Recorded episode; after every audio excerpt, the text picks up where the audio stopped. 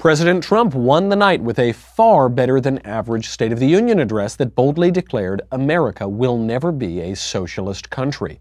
Poor Bernie Sanders sulking in the corner. Of course, the mainstream media couldn't tolerate that, so they unleashed a torrent of dishonest, fact checks. We will fact check the fact checkers. Then, a better than average Democrat response as well. We will discuss why, but ultimately, it still fell flat. Huzzah, hooray, the Republic fights another day. I'm Michael Knowles, and this is The Michael Knowles Show.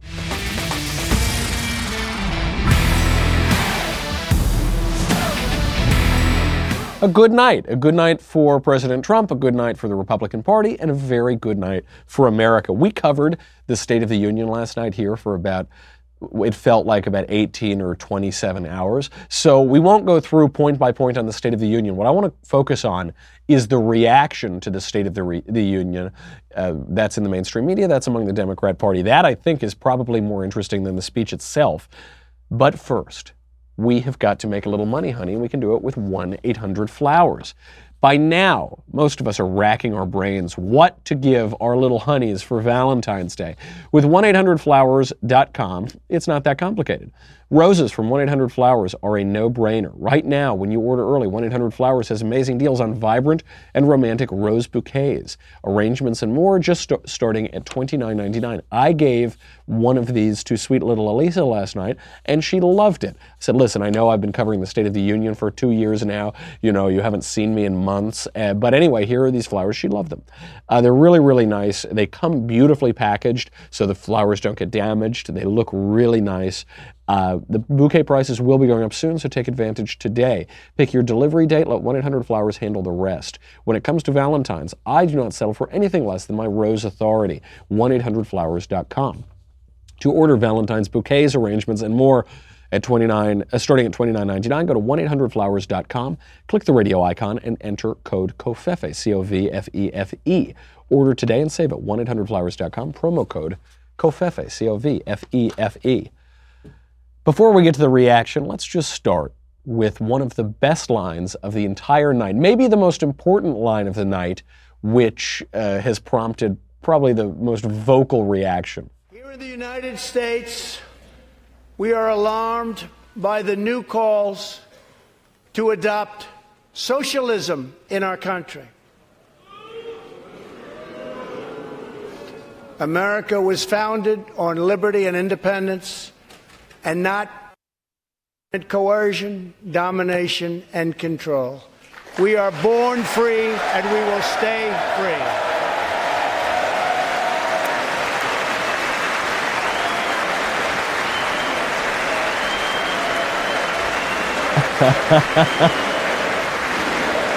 so you can see here Bernie Sanders. Bernie Sanders looking so upset, Tonight, so frustrated. We renew our resolve that America will never be a socialist country. Comrade Bernie slinking down even further in his chair. He's so very upset.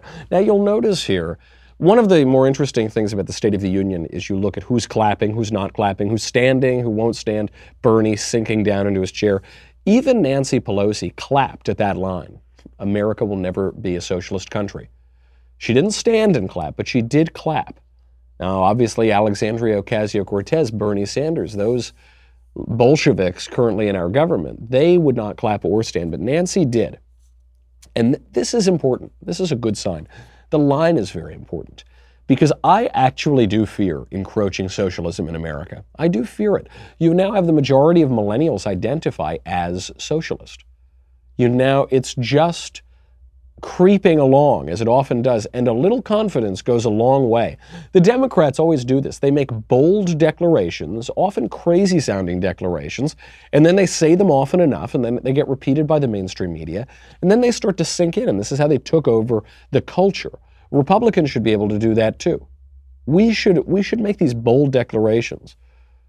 Now, what if America be, one day becomes a socialist country? Well, it won't, it won't happen on my watch. I'm going to do everything I can to make sure it doesn't happen on my watch.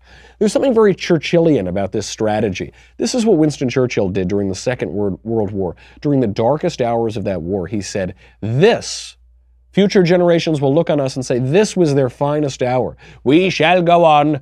We shall fight in the beaches and in the streets. We shall never surrender. We'll never surrender. And he, it was just this total defiance. And it was that sort of defiance that President Trump made last night. Oh, some socialists won elections. Oh, the Democratic Party is veering towards socialism. Non socialist Democrats can't run in the 2020 Democrat primary. Who cares? America will never be a socialist country. And he linked this to Venezuela. This is very important as well. You know, he, one thing he did is that he came out and declared the winner of the Venezuelan uh, election that happened a week or two ago. He declared that Juan Guaido is the legitimate president of Venezuela over the socialist Nicolas Maduro. I do love that the U.S. can do that. I do love that during our State of the Union, we can just declare presidents of other countries. I'm, not, I'm not being facetious either. We should. That country has fallen to nothing. Nicolas Maduro is a ridiculous dictator who's destroyed that country after the destruction of Hugo Chavez. Great. We should kick him out. We should feel nothing wrong about that. It's, I assume he won the election legitimately, even if he didn't. I'm sorry, I, I assume that Guaido won the election legitimately. But even if he didn't, I love that the U.S. can go in there and say, we're going to stop that misery. No more misery. Uh uh-uh. uh Get out, Maduro. Too bad. Try again next time. Uh, that's really nice. And the connection to Venezuela is very important. Venezuela had one of the best economies in the world. In, in 1950, sometime during the 50s, it was the fourth strongest economy in the world. There, it's an oil-rich nation. It was a very wealthy nation, and then it was even in recent memory, it was doing very well until socialism crept in and destroyed it. Within our lifetimes, we've seen socialism wreck that country.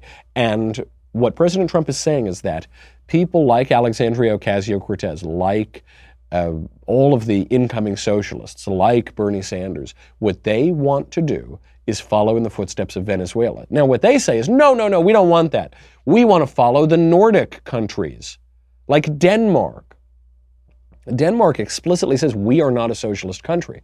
Actually, all of those Scandinavian Nordic countries, they did experiment with socialism and it damaged their economy, and they have since undone a lot of those socialist reforms. They've reinstituted a lot of capitalist reforms, and their economies have boomed as a result of that. So it, it's totally disingenuous. A lot of those countries have freer economies than the United States. It's totally disingenuous when Alexandria Ocasio Cortez or whoever says, no, no, we're just going to be like those nice white countries up north, because there's an, there is an underlying racial message here, which is, oh, no, no, no, not like those scary countries where with uh, mixed ethnic populations. No, just those places that are 100% ethnically homogenous. No, like that that's the good socialism. It's not even socialism. And uh, and it's and it's increasingly less like socialism. What they're proposing is Venezuela.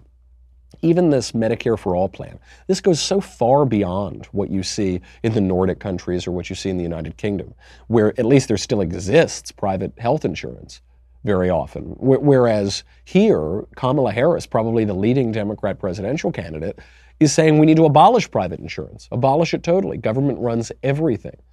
Other Democrats coming and backing her up on that. That the future that these people see looks like Venezuela. And uh, President Trump pointed that out. I think it was a big win. The other reason America will never be a socialist country is because of the incompetent socialist politicians. you know, Bernie Sanders never held a job in his entire life until he got himself elected and went on the public dole. He had his honeymoon in the Soviet Union, sang shirtless with Soviets, talk about colluding with the Russians. But even better than him, we learned last night that in 1986, Elizabeth Warren claimed Native American ancestry when she was filing with the Texas bar. Now, why is this important? This is important because she has previously said, Oh, I didn't really do that. No, I didn't really claim ancestry. It was a mistake by Harvard. It was a bureaucratic error. I never used it to my professional advantage. No, it's just a silly misunderstanding. Now we have her signature right on the paper she claimed in her own handwriting American Indian ancestry, not Harvard, not an administrator, but her. The, the even look, we all know that she's done this. Very few conservatives ever believed her ridiculous line about not knowing or not not uh, being aware and never using it to her advantage. But last week, It has since been reported. Elizabeth Warren privately apologized to Cherokee Chief Bill John Baker. Privately, not publicly. Now, it later became public when this was reported. But she was sorry. She apologized for, quote, for furthering confusion about tribal citizenship, end quote, for not being more mindful about this decades ago. So the question is, why did Elizabeth Warren apologize last week? What has changed? What I mean, she initially she launched her presidential campaign pretending still to be Native American because she's one one thousand twenty fourth Native American, maybe. So what has changed? Well, we figured it out last night. The Washington Post reported that Liz Warren had filed with the Texas State Bar in 1986 as an American Indian. So that comes out last night. And yet a week ago, she apologizes privately. Why would that happen? It seems to me that the Washington Post tipped her off.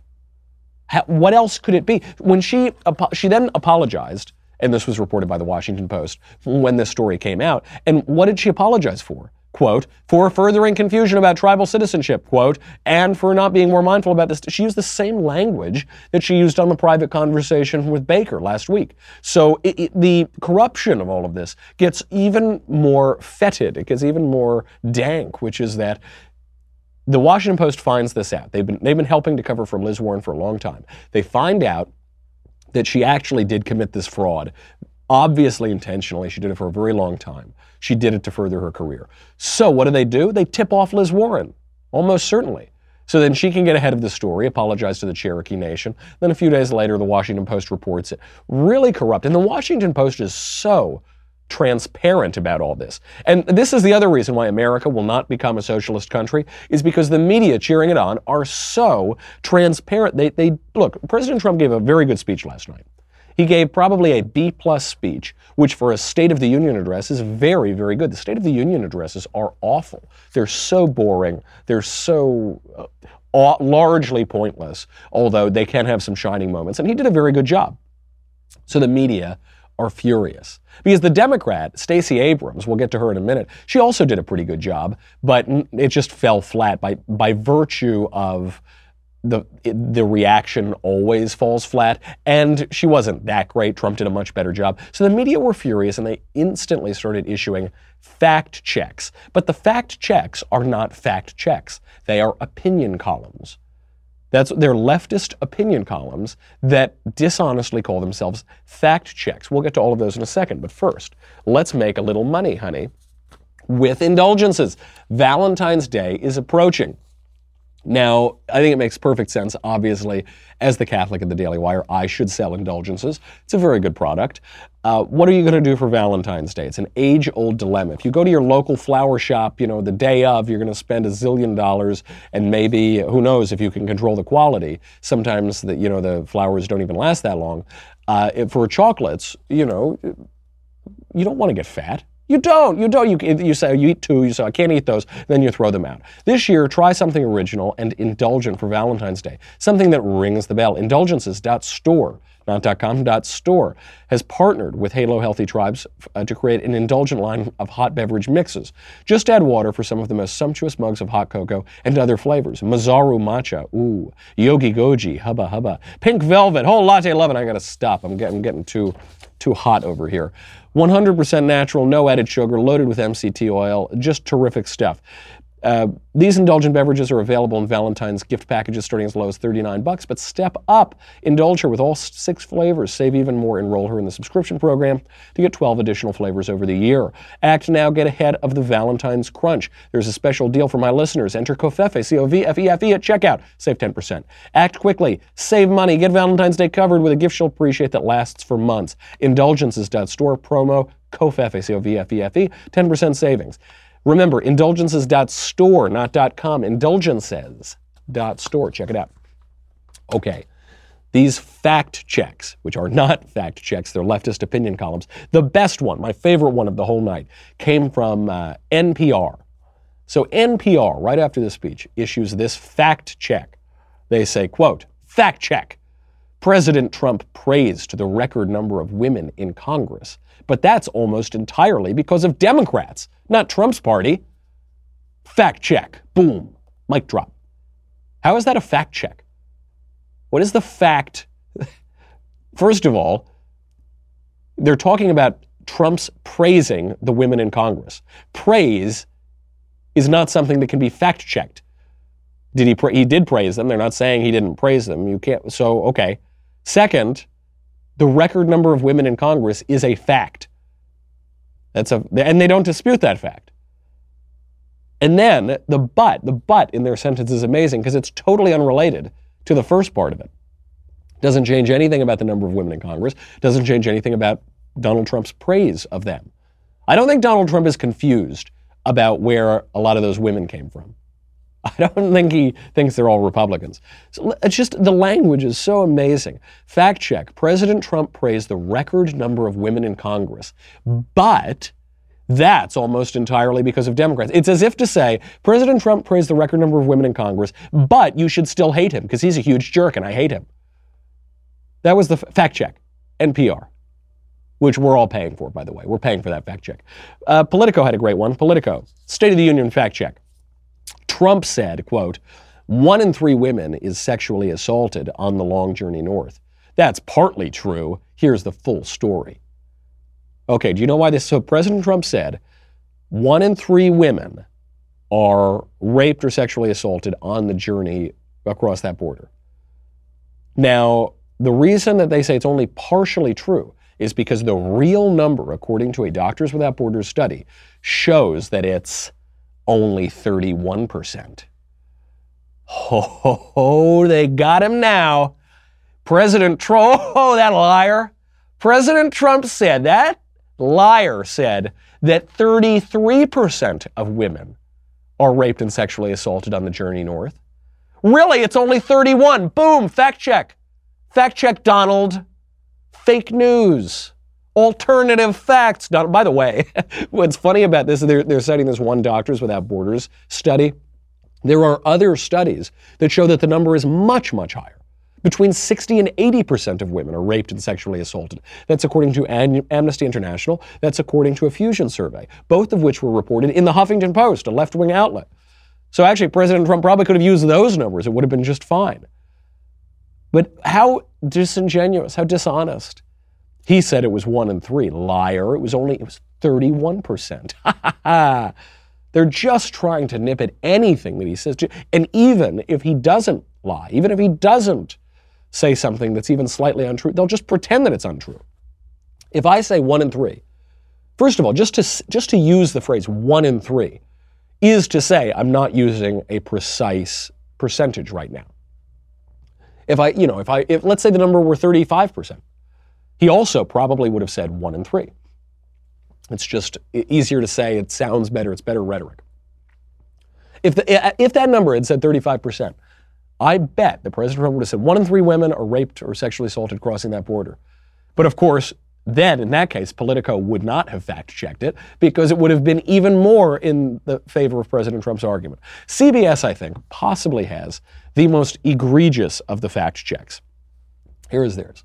They say President Trump claimed nearly 5 million people have been lifted off of food stamps. But then, what CBS points out is that uh, for last, as of last September, the number of people off of food stamps since the beginning of Trump's presidency was only 4.1 million. Now, of course, that was five months ago, and the number keeps increasing. But they say, uh, actually, this is the best part because they include this in their fact check. Quote, data for the fourth quarter of 2018 has not yet been published. And that number had already been trending downward before Mr. Trump took office. So, okay, let's, so they're saying the number is trending downward. So the number of people off of food stamps is trending upward. You're saying five months ago it was 4.1 million. So now, who knows what that number is? It's probably significantly higher. You might say it's nearly 5 million. And then the kicker, they, this is, they're doing the same fact check thing that NPR did. They're saying, and that number had already been trending downward before Mr. Trump. Mm. Mm-mm-mm. Oh, yeah, he didn't say that it wasn't. When did President Trump ever say that the number wasn't trending downward or that it was trending upward? When I, I never heard him say. They're just, yeah, okay, well, President Trump's right, and a lot of millions and millions of people are off of food stamps, but oh, I hate him, and he's a big meanie, and I hate him. so here is the wildest one. This was in the C- CBS did a whole long list of these. This is the wildest part of the fact check. Donald Trump, during the State of the Union, talked about that awful New York abortion law, red infanticide law, the law that allows you to kill a baby as it is being born. One second before birth, you can kill it. Not as bad as Virginia, where apparently you can kill the baby six hours after it's been born, at least. But he, ta- he mentions this, and the CBS fact check tells you everything you need to know. Lawmakers in New York cheered with delight upon the passage of legislation that would allow a baby to be ripped from the mother's womb moments from birth. These are living, feeling, beautiful babies who will never get the chance to share their love and their dreams with the world. By the way, if you're watching that clip, could Chuck Schumer possibly look more maniacal if he tried? I think when people when people read the Bible and they're they're creating images in their mind for what Moloch looks like, it that Moloch almost looks like Chuck Schumer. Like we, it's very hard to visualize. It's hard to create in our mind's eye something as sinister looking as Chuck Schumer there. But look, he's just there crouching. Ah, yes. Ah, he's got his fingers on his. He's like he's like Ugolino. He's just waiting to eat his children. Ah, ah, ah, ah, really, really creepy. Someone should give him a little media training. It's amazing for a, a man who's lived on television for the last 40 years. He uh, really doesn't know how to look great on. It's between this and the American Gothic meme that he helped to create a few months ago. It really not looking great. But what, what did the fact check say? Here's the fact check. Now, with all of the other fact checks, it says fact check, true or false, or it says partially true or partially, whatever. This one, it doesn't say true and it doesn't say false. It says this facts. New York's Reproductive Health Act guarantees a woman's right to abortion through 24 weeks of pregnancy. After that, an abortion is only allowed if a doctor decides the fetus is not viable or to protect the patient's life or health. Now, of course, what this really means, and they made it very clear in the New York law, is that if a patient's mental health will be affected by having the baby, you can kill it at any point. But, but that's a total cop out. Meant, uh, I could I say, yeah, I'll be really sad if I have a kid kill it. Then you can just kill it immediately. Or the doctor says it's non viable. What that means is if the baby has some deformity, if it's not born like the perfect little designer baby that its perverted parents want, or that the perverted doctor want, then they can kill it at any given moment. The way we know this is true is that the New York abortion law changed the New York penal code such that before, if you killed a woman who was 24 weeks pregnant or later, you would be charged with double homicide because you killed the woman and you killed the baby. Now they took that out of the New York penal law. If you kill a pregnant woman who is giving birth, you're only charged with killing one person. That's how we, so we know that they're trying their best to twist it. They know they can't quite. So they don't even say true or false. They just issue an endorsement of the New York law. They just say, well, here's the best argument we can give for the New York law, totally transparent. There are even subtler claims, and we have to get to Stacey Abrams' response. But first, let's make a little money, honey, with Ring. Ring's mission is to make neighborhoods safer. You might already know about their smart video doorbells and cameras that protect millions of people everywhere. Ring helps you stay connected to your home anywhere in the world. You know, we need to make sure that we have border security at our homes. We need to make sure because walls work and there are other highly technologically advanced ways of securing your home. We should use all of them. Ring is the best, most technologically advanced way to do it. If there's a package delivery, there's a surprise visitor, you will get an alert. You'll be able to see, hear, and speak to them all from your phone thanks to the HD video and two way audio features on Ring devices. You could be in your bedroom, you could be on a beach in Boca, you could be at work, it doesn't matter. I love Ring. Ring makes me feel safer. I love having it myself. I like it so much, actually, that I've given it to friends of mine. When a friend of mine buys a new home, I give them Ring. One, because it's super cool and hip and like all the cool young guys have them, but it also really, really works. And so if I can give them a relatively inexpensive gift to help protect them, gives me a little peace of mind, it gives them peace of mind. As a listener, you have a special offer on a Ring Starter Kit available right now. With a video doorbell and motion activated floodlight cam, the starter kit has everything you need to start building a ring of security around your home. Just go to ring.com slash Knowles, K-N-O-W-L-E-S, ring.com slash Knowles. So there are even subtler claims that they make in these fact checks. Here is one. The claim that President Trump made. This is from President Trump's State of the Union. It says, unemployment has reached the lowest rate in half a century. Okay, true. They're saying, fact check, this is inaccurate now, but it was true at one point. The unemployment rate dropped to 3.7% in September, the lowest rate since December 1969. But apparently, since then, it has ticked up a couple tenths of a percentage point. And so they're saying, yeah, this isn't true now. But that's that fact check actually is false. That is a lie. President Trump said, quote, unemployment has reached the lowest rate in half a century. That remains true today. Now, obviously, the unemployment rate is going to fluctuate. It's going to tick up a little bit. It's going to tick down a little bit. It's not going to stay exactly the same at all times. What he is saying is that the unemployment rate has reached the lowest point in half of a century during my tenure, and not just during my tenure, in the last year, which is what I am reporting to you, Congress. It's what I am reporting to you, the American people. Within the last year, in this update, unemployment has reached the lowest rate in half a century. That is 100% true. It's not inaccurate now. It's not partially true. It's not whatever the Democrats at the mainstream media want to pretend that it is just to take away the achievements of this presidency. It is just true. The fact checkers are not true. They're liars. Either they're extraordinarily stupid, either they don't understand how language works at all, you know, journalists, you know, people who likely majored in English or literature or journalism, either they have no idea how the English language works or they're liars. Which one do you think? It's obviously liars. I also really, we have to get to the Democrat response. This, I was so excited. Stacey Abrams was giving the response. Who is Stacey Abrams, you ask? Yeah, I don't really know either.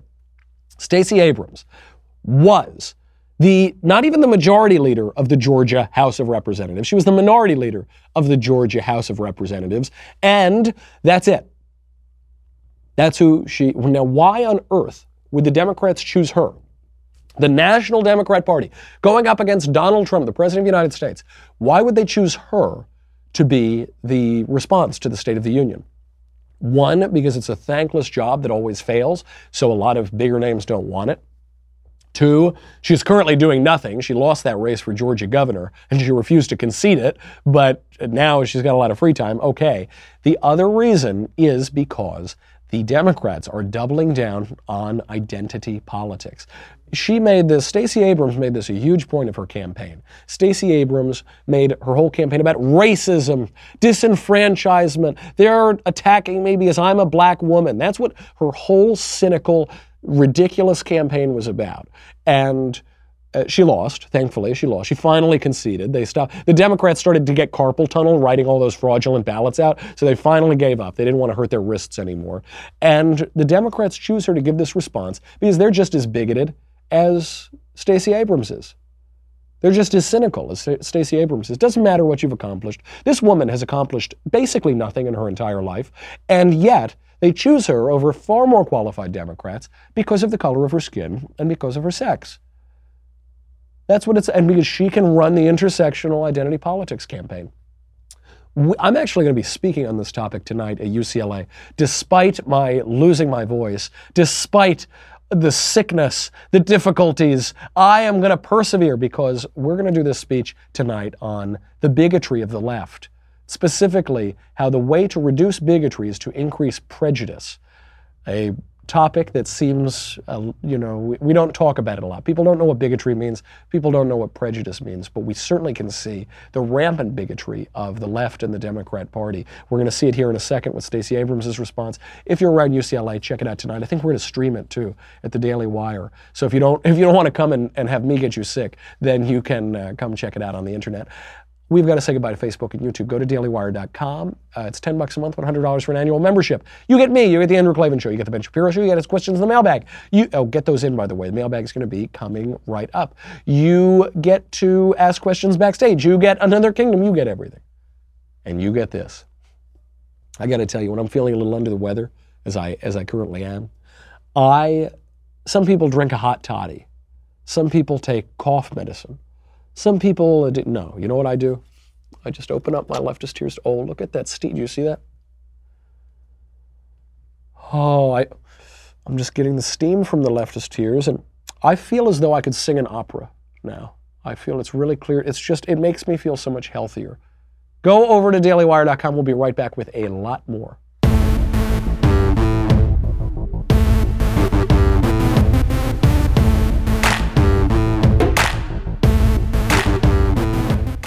All those leftist tears have fogged up my glasses. I don't mind. I, I actually think I can see more clearly through the leftist tears than I could before they had fogged up my glasses. We've got to get to this uh, State of the Union response. It was pretty ridiculous. Stacey Abrams starts out. I actually I will make this point. Relative to all the other State of the Union responses, this was pretty good.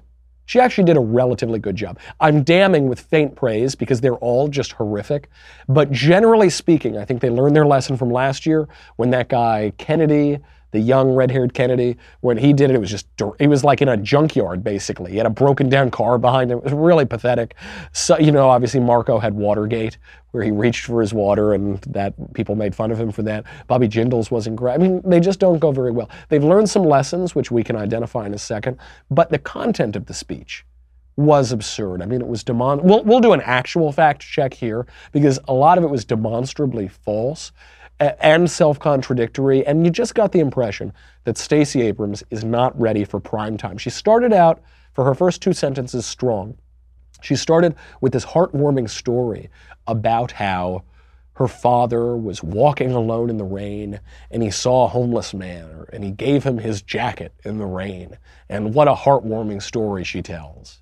When we asked why he'd given away his only jacket, my dad turned to us and said, I knew when I left that man, he'd still be alone.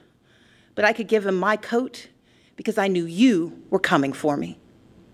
Our power and strength as Americans lives in our hard work and our belief in more. My family understood firsthand that while success is not guaranteed, we live in a nation where opportunity is possible. But we do not succeed alone. In these United States, when times are tough, we can persevere because our friends and neighbors will come for us. Our first responders will come for us. So, what she's saying is blah, blah, happy, happy, platitude, platitude. Now, whether you believe the story about her father or not, who cares? Politicians tell these ridiculous stories all the time. My mother washed more floors for less money than your mother did. I met Johnny in the middle of Iowa, and Johnny, he just lost his job and his whole family, and they all left him, and he got really sick. But Johnny had $3 left in his bank account, and he gave it to me for my campaign because he believes in us. So you, they tell these stupid stories, whatever. The trouble with this story is that she contradicts herself because she's not ready for prime time. So if you hear, she says, "I, you know, my father knew that when I left that man, he would still be alone.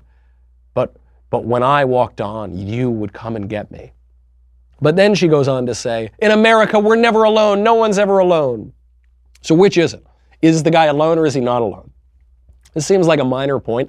It actually matters to the larger argument that she's making because she's inadvertently contradicting her own point. In America, here's, there are three options.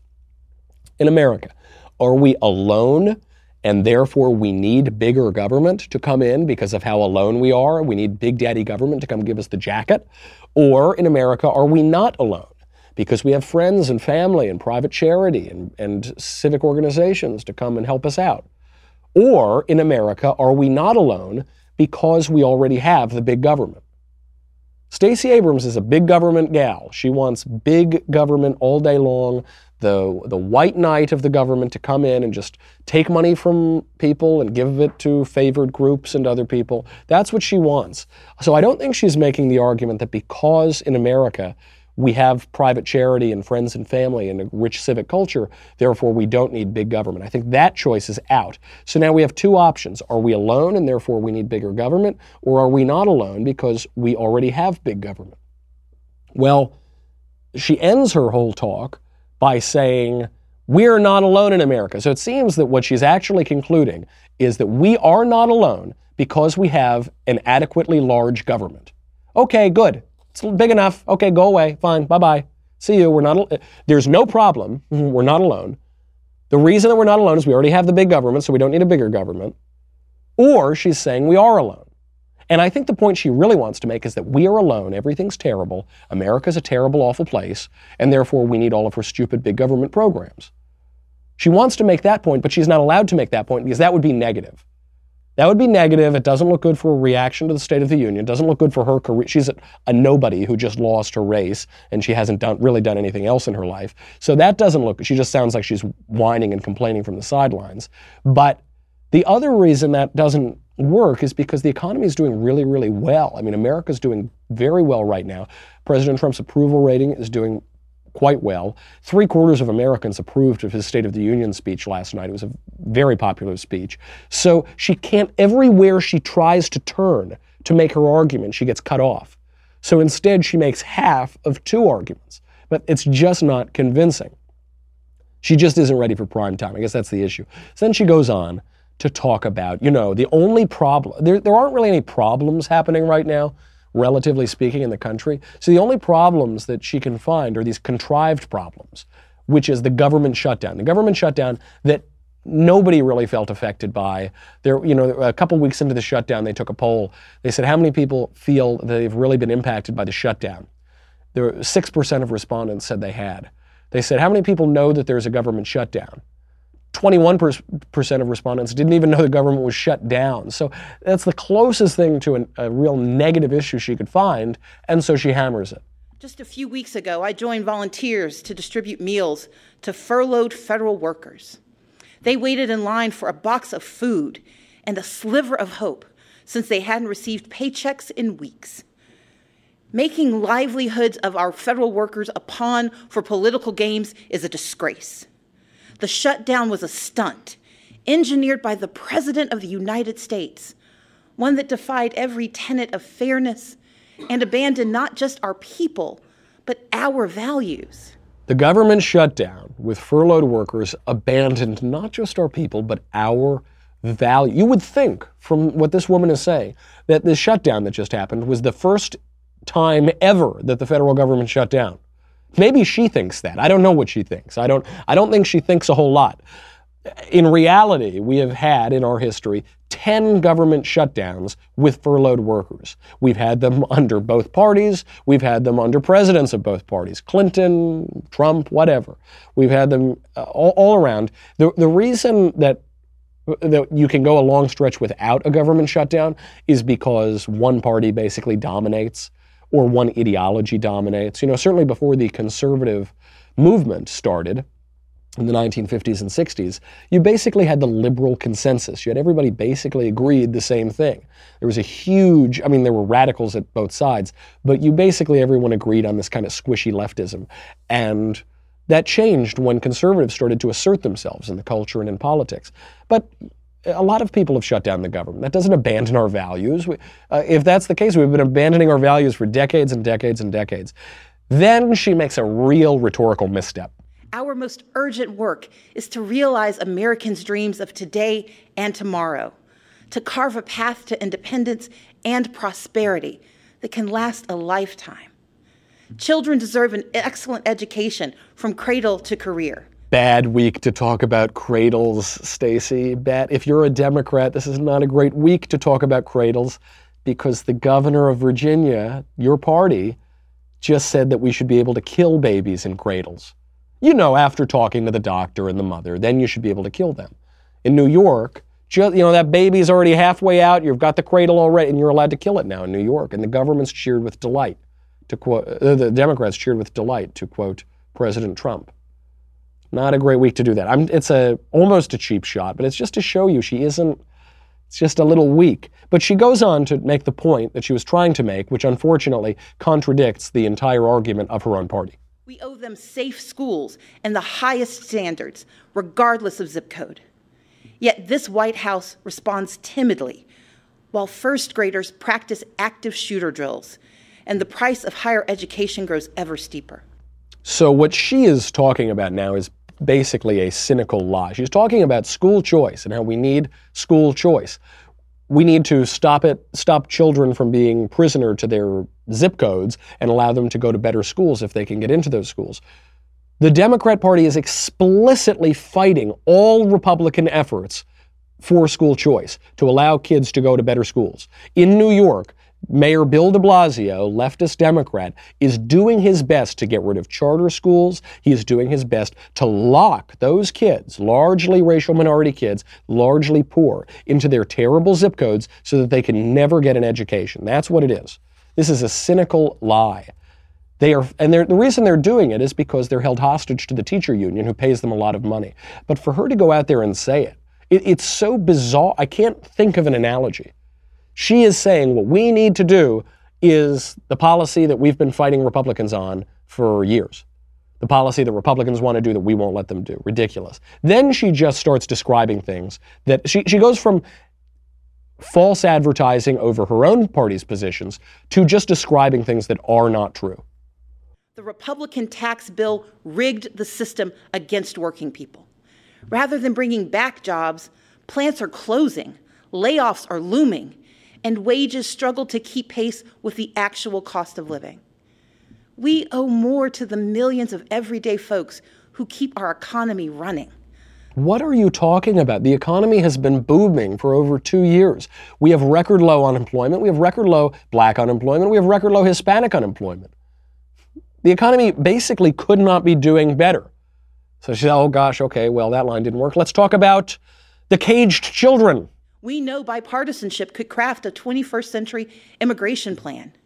But this administration chooses to cage children and tear families apart.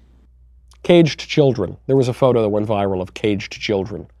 People blamed Donald Trump for it. The photo was from the Obama administration. Donald Trump isn't choosing to cage children. Why are we caging children? Which really they mean separating illegal alien kids from the adults that are with them. Who knows if it's their parents? Often it's coyotes and human traffickers. Well, the reason that we're doing that is because of an agreement, the Flores Agreement from 1997, from the Clinton administration, which said that we can't throw these little kids in jail. The parents have to go to criminal holding, but the kids don't have to go to jail. So we're going to separate them and put the kids in a nicer place. So we, who do we have to thank for that? Bill Clinton and Barack Obama. And then she makes her selfish argument. She wants to make the selfish argument about voter suppression because she insists that the election was stolen from her in Georgia. It was stolen because the Democrats got carpal tunnel writing all those fraudulent ballots, so they couldn't ultimately give her the office. Uh, she talks about voter suppression. Unfortunately, again, she makes the opposite point. Let's be clear voter suppression is real from making it harder to register and stay on the rolls, to moving and closing polling places, to rejecting lawful ballots, we can no longer ignore these threats to democracy.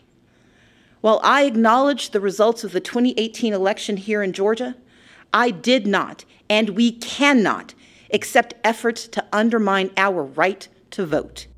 Oh, I agree, Stacey. I agree. Voter fraud is real. That's what you said, right? Voter fraud? Voter fraud is real. We know this. There was a big uh, survey that just came out in Texas. A big study showed rampant voter fraud. Non citizens registered to vote to the tune of, what, 59,000, I think, had voted? Cases of voter fraud. Illegal votes cancel out legitimate votes. If you allow someone to vote illegally, then it is exactly the same as taking away someone's right to vote. There is no difference. Their vote will not count. Best way to secure the vote, Stacey, I'm with you. We got to secure the vote. voter ID. That's the best way to do it because then those tens and tens of thousands of people won't be voting in Texas who shouldn't be voting. And then tens and tens of thousands of votes uh, won't be canceled out. Tens and tens of thousands of people won't have their right to vote effectively canceled. I will leave on a sort of nice note to Stacey Abrams. This was relatively better than most of the responses. The reason is the framing of it. The reason these don't work is President Trump has the biggest audience in the first he's got the world, but then he's in the Capitol, this grand auditorium. He's got the vice president, the speaker behind him. He's got all of these, you know, 500 uh, congressmen, senators in front of him. And so it's just so grand. And then they film the reaction in a little tiny broom closet. They basically film it in my studio upstairs what Stacey Abrams did is she put all it's kind of weird. It's all of these people behind her and they were all a little blurry. You couldn't, you know, you couldn't make out faces really, all different colors and men and women and they were and they were enough in the back that I didn't even I assumed it was probably a green screen or something. And but you still got the feeling that she's surrounded by people. This is just a basic lesson for political rallies. You want to be surrounded by people so it looks like you've got a lot of support. I thought that was a, a really smart uh, revision to the response to the State of the Union, but it fell flat. Trump won the night, and, and for now, we can say proudly, happily, hopefully, America will never be a socialist country. Check us out tonight at UCLA, and if you're not there, then I'll see you tomorrow on the show. Get your mailbag questions in. In the meantime, I'm Michael Knowles. This is The Michael Knowles Show.